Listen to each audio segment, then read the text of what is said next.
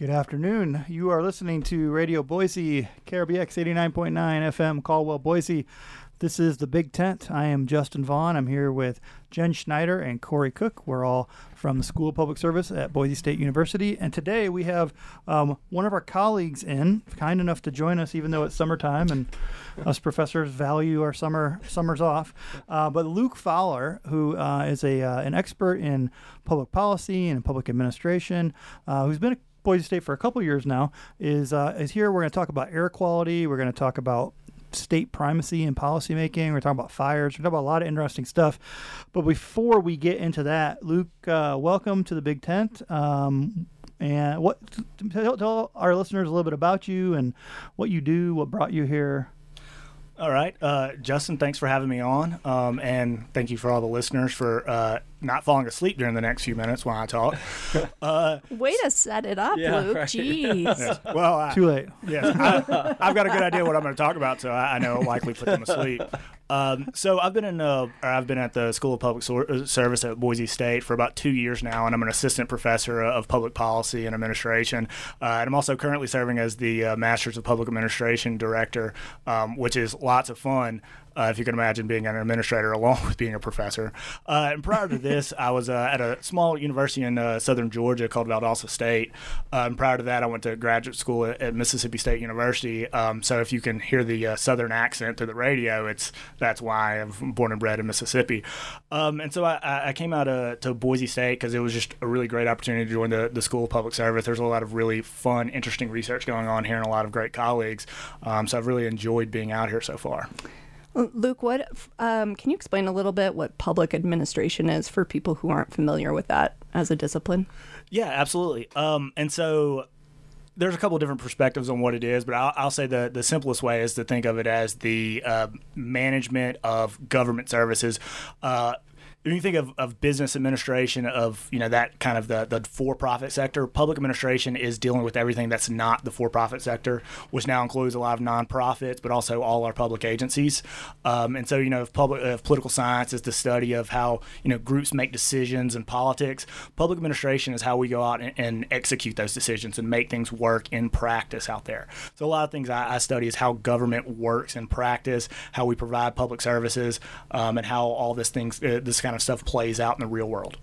I just recorded that for our website, so we now have a concise answer really to that good. question. So. our old our old answer was seven and a half minutes, and right. mostly involved weeping. Yeah, fifteen pages of text. This, that was much better. And you did it without saying the word bureaucracy. It was, it was impressive. Uh, you know, to talk for seven and a half minutes, but I'm not that much of an expert. Uh, so I've got about 30, to 30 seconds worth of things to say. We only have twenty more minutes. You got to fill, Luke. So uh, you're gonna be fine.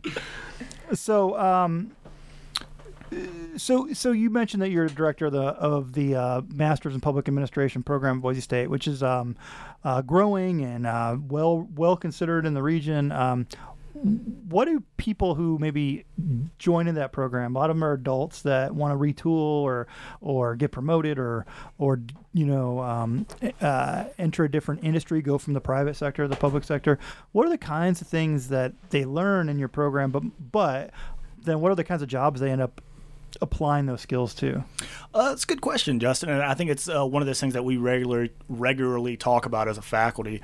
Um, but I, I, think the the core of what we want them to take away is the complexity and the contextual issues that go on when it try when it comes to dealing with public services in a really pluralistic. Uh, society and by pluralistic i mean with a lot of different interests a lot of different types of people a lot of different needs um, and going out there and providing public services and trying to understand what the public interest is. And that's a, a very vague abstract concept that's very difficult.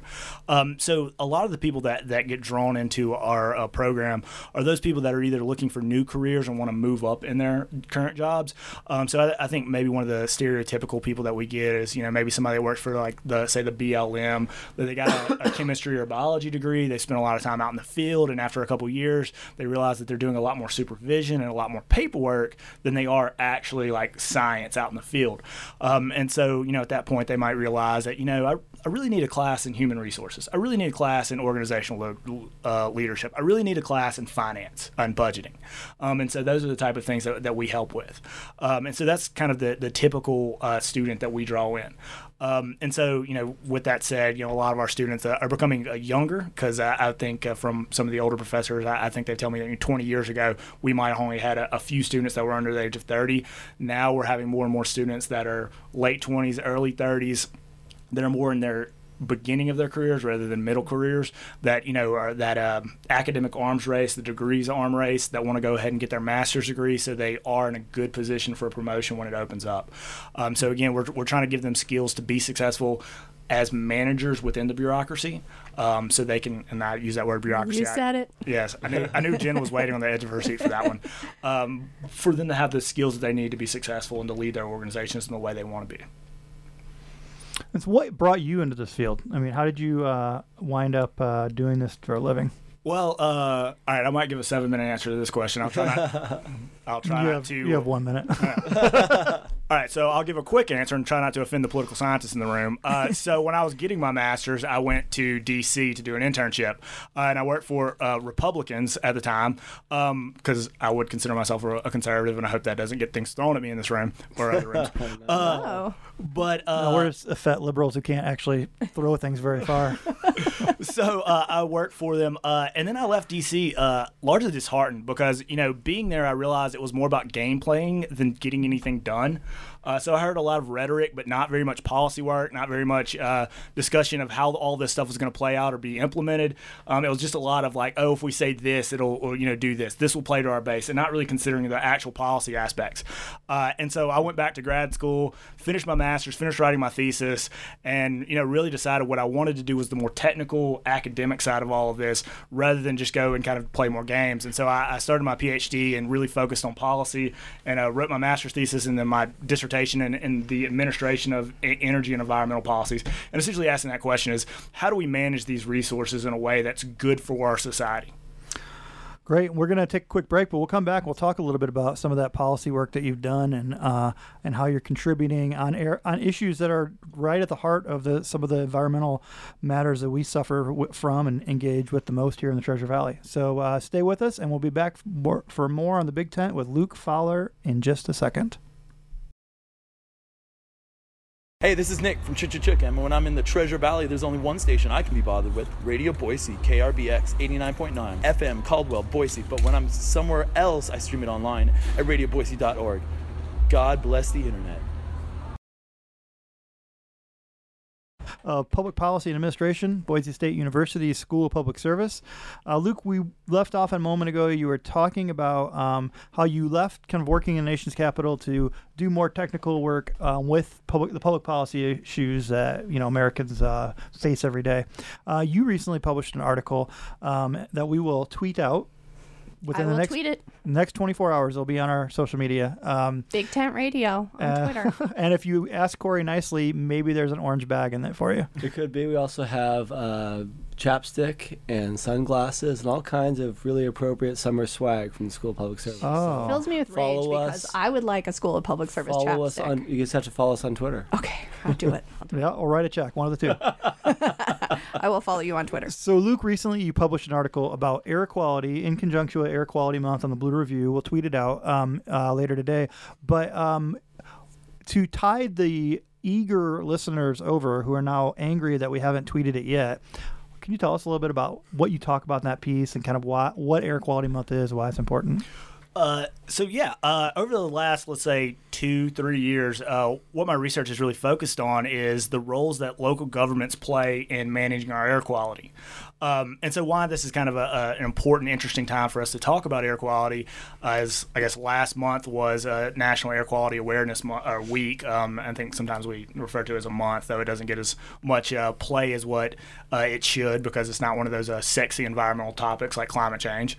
Uh, but you know, it, it's a really important topic for us to talk about, uh, particularly going into the summers, um, and because and uh, people are outside more, so they're breathing air more, outdoor air more. Uh, not that they breathe more or less air during the winter, but they're breathing outdoor air more. Breaking news here on the Big Tent. Yes. So humans breathe air. I don't know if you know that. Uh, but they're breathing. They're outdoors more, so they're breathing air. They're breathing this outdoor air more. Um, but you know, some other things happen during the, uh, during the summer. One, it gets hot. And when it gets hot, we're more likely to get things like ozone in the air, and that's bad for you. It's you know something you shouldn't be breathing in. The other thing, particularly in Idaho, that's important is wildfires. Um, and so every time that you see all that smoke in the valley it's particulate matter in the air. So when you're breathing those in, um, it can clog up your heart, clog up your lungs, um, and so it leads to all these terrible health outcomes, right? And so this is the the time of year at the beginning of you know the warmer season where we always try to, or the EPA and a lot of other media outlets try to start talking about air quality, just so people are aware that when they're outside on what we call quote unquote bad air days, um, when the, there's a lot of chemicals in the air, a lot of pollutants in the air, that you should be aware of what you're what you're doing.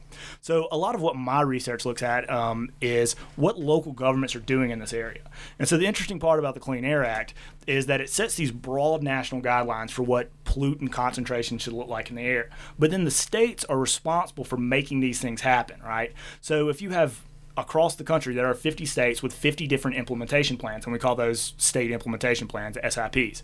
So every SIP is a little different. They come with a lot of different rules and regulations, but they're all geared at getting to that same national goal of clean air. So some states have put pressure on local governments, or at least incorporated local governments into their management strategies, right? Um, and so, you know, a couple of examples is, uh, and so in Jefferson County, Alabama, where Birmingham is, um, they have a special Birmingham SIP um, where they've negotiated special rules for Jefferson County that are different from the rest of the states. Um, you have states like Tennessee, where the, the state of Tennessee manages its programs through, say, Shelby County and Memphis. And so Shelby County local managers go out and implement that program. Um, but you know what's really interesting is you have places like Fort Collins, and I was just looking at uh, their uh, air quality plan the other day, and it specifically uh, articulates in there, which is very interesting. They go, you know what? There's gaps in the federal and state plans, and the city's going to deal with it on our own. So they're basically saying that you know these federal and state programs aren't doing what they're supposed to do, and the city should adapt its own policy and its own rules to go out there and do more. Um, so across this country, you have a lot of different local governments that are doing a lot of different things, and so kind of asking those big questions, and what this is the what the blue review piece gets at is, you know, one, what are they doing, and two, is it working? Um, and so to that second question, is it working? Sometimes. Is is unfortunately the answer. Um, in some cases, we find that local governments are really doing a lot and they're making air quality better, a lot better, um, improving it you know anywhere from 15 to 20 percent over what it is uh, compared to you know the baseline of just having the state manage it. Um, in other aspects, no, they're not doing well. They're not improving at all over the states. Um, and so there's a lot of big questions about like how do we make these programs work and what can we do at the local level to make the air that we're out here breathing better and less harmful to all human beings, right? Can I ask you a third question, which Sure. is, uh, are, are we learning? Like, are the are the local jurisdictions in conversation with one another? Are they actually learning from those that are working and the, those that aren't? Uh, I would say yes and no. Some are, some aren't. Um, and I, I guess that's a, a great research question to look for in the future. Um, but there's uh, things like the National Association of Clean Air Agencies, um, and so this is definitely a network, and you have people talking across that. Um, certainly, there's there's air agencies that aren't interested in learning. Um, and that they're just kind of siloed off. There's others that are being active, um, that are out there doing things. Now, I'll definitely say, you know, one of the problems when you're looking at, at models uh, where, you know, the state is essentially managing their programs through local governments is that local governments essentially become compliance managers. So there's not really room for learning. There's not really room for innovation. They're just kind of stuck doing whatever the state tells them to. Um, so I, I would say probably in those, those situations you're not seeing much learning. But some of these other models where you're seeing local governments with a lot of decision making capacity, a lot of authority, a lot of uh, expertise, they're going out there and trying to learn so they can do better because their entire goal is to you know try to make air quality uh, worthwhile you know better in their areas. And I, i'll say um, it's also really in the interest of local governments to improve air quality because it's a part of that package of quality of life goods that we talk about when it comes to people moving and choosing places. Environmental quality is becoming an increasingly important part of that. Nobody wants to live in a place where breathing the air kills you or harms you right? And if you look up uh, any of the pictures of beijing um, you can see that where you can't see you know 100 yards down the street. Nobody wants to live in a city like that Well, Sarah Vowell had a great piece, I think, in the New York Times today where she said in the West there are now two seasons there's winter and there's fire.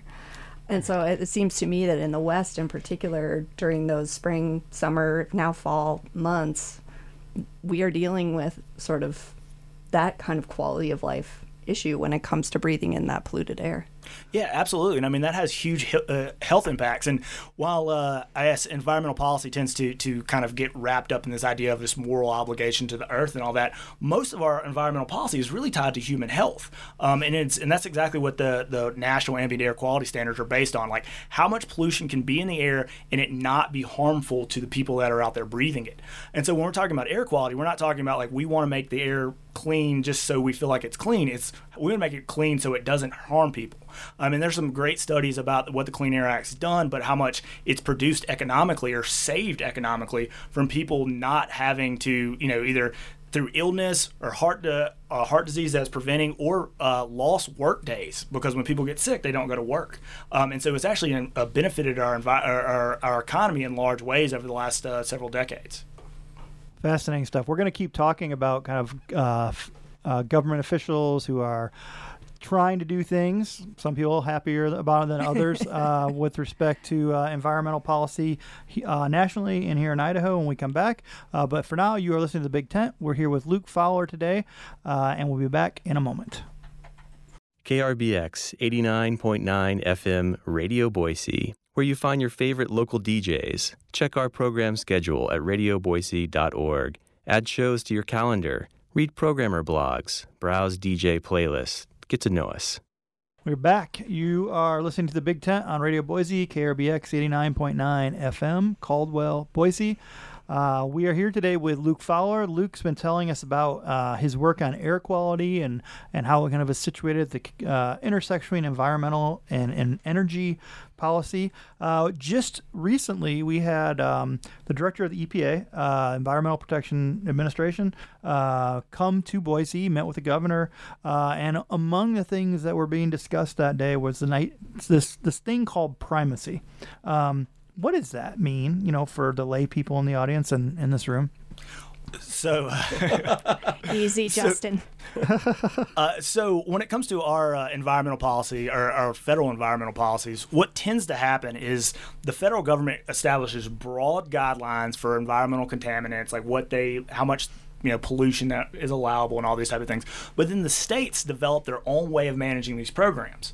Um, so the states are able to go out and figure out ways to whatever fits their specific context, whatever fits the politics there, the, uh, the economy, the you know sources of pollution, their unique context, and develop management strategies and implementation strategies that achieve those goals but meet the local needs, right? And so this is the idea of primacy. Um, and so what's very interesting about Idaho is it is one of four states that does not currently have primacy over the Clean Water Act. And so the Clean Water Act, uh, well, um, it's different from the drinking, the Safe Drinking Water Act, but the Clean Water Act uh, deals with all surface waters. So any like lakes, rivers, uh, reservoirs, these are all surface waters. Um, and so the Clean Water Act regulates how much pollution can be in these. Um, and so right now, currently, um, any permitting for pollution discharges into these waterways goes through the EPI, uh, EPA regional headquarters in Seattle, not through I, uh, the Idaho Department of Environmental Quality. Um, so there's 46 other states where the states, state environmental agencies do this. Um, and so Idaho uh, has recently, um, over the last couple years, started the process to take on primacy, and that's why what uh, Scott Pruitt was in town for was to sign some some documents, basically approve this and that, and have this process go forward. So over the next couple years, Idaho is going to continue this transition with the ultimate go- goal of Idaho is going to manage this program completely in the state, which is very interesting because again, it is one of a very few states that have uh, not already taken this over. Why why don't we have that uh, authority yet? That's a good question. Um, and uh, I think there's a lot of different reasons why. Um, what I think the reason we're currently taking it over is particularly um, through the Obama administration with more rigorous regulation coming through the EPA. Um, I think there was some local interest that really thought that they could work better with the state agency um, than they could through EPA. Um, and so I think that kind of growing conflict that was going on between local interests here and the federal government is one of those things that bred that. But, you know, uh, actually, interestingly, Idaho has a um, history of conflict with the federal government when it comes to this. When you know, and so I think it was 1982, 1983. Uh, they basically got mad at the federal government and said, "We're not going to do this Clean Air Act program anymore. You're going to have to take it in." At the end of the year, uh, EPA had spent about five times more than what the state of Idaho had budgeted, and they achieved almost nothing. And so Idaho wow. took back on the program. Uh, and so there's this kind of history, and I, I think it probably lend, uh, lends itself to that libertarian political culture that is here, where they want to stay out of it. But I think uh, in the last couple of years, it has taught some of the state officials here um, that they're better off being involved in trying to manage the federal programs better locally than what the federal government can do. So how does that matter to your average sort of Idahoan, right?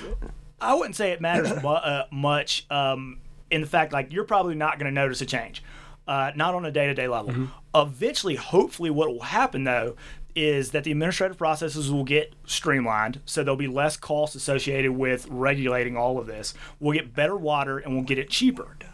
That's the hope of all this Right. Whether or not that's going to actually happen kind of remains to be seen. Um, there's not a lot of research that actually communicates whether or not primacy improves water quality. Uh, and actually, me and a colleague are, are starting to do some of that research now. Um, but typically, the, the argument for all of this is that states know better about how to structure and administrative programs than what the federal government does. So why not let the states do it? I think about those folks who work at IDEQ though, and they must have some. There's some big changes happening there. I'm sure. Yeah, and I, I mean, if there's if this affects anybody, it's the people at uh, IDEC, right, that are dealing with all this work. And uh, God bless them, because I, I know that they've probably put a lot of time and energy into this over the last couple of years. And then again, in the hopes of making water better here, and for us to have more control as a state over these programs. And that was a sincere God bless you, not a Southern God bless you. Yes, thank you for making that distinction. we have to clarify. Good. Well, so uh, what do you think we have to look forward to then? What sort of changes are are coming? Uh, well, specifically the water quality, um, I don't know. That's a good question. I, I don't think we're going to see too many changes up front. I think over the long term, um, the state officials, you know those people at IDEC, are going to be able to figure out ways to streamline some of these processes, make it easier to identify where pollution is coming from, make it easier for us to develop things. Um, there's a you know, dealing with the Clean Water Act, um, Boise uh, has some some issues there, particularly with the Boise River that goes through through town. It's going to be easier to, to make some of those arrangements and make some kind of special deals to, to meet the issues that are going with the Boise uh, River when you're dealing with Idaho officials as opposed to EPA officials in Seattle. Yeah, obviously Scott Pruitt's been in the news a lot recently. I think every time he does, the word embattled or imperiled becomes before his name. Uh, he's increasingly being uh, critiqued by Republicans and, and Republican senators, and starting to hear calls for his. Although they like his agenda. they like his agenda, but but have, in fact, to save his agenda, they urged him to. Uh, started to hear people calling for him to step down. So, uh, how would that affect this process, if at all?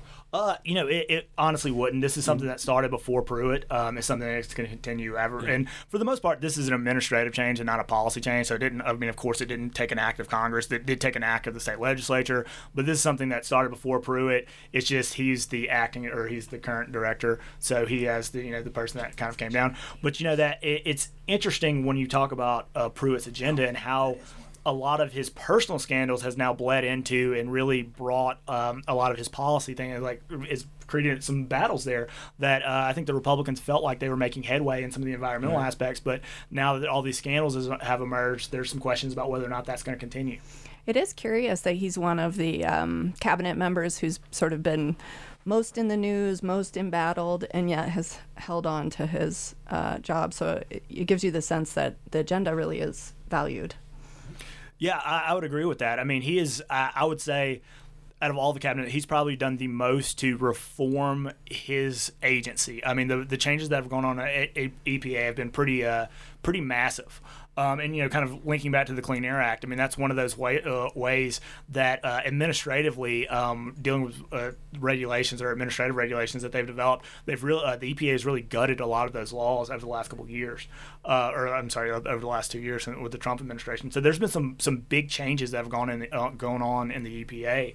Um, though I will say this isn't new for the most part. I, I my uh, dissertation chair, what worked, had spent an entire career at the EPA, and he said, you know, anytime Republicans were in the White House, it was tough times at EPA. Then Democrats would get elected, and everything would change. So if there's an agency that is kind of goes with the wind of who's ever control, it's really EPA because that seems to be one of the most contentious battles between Republicans and Democrats.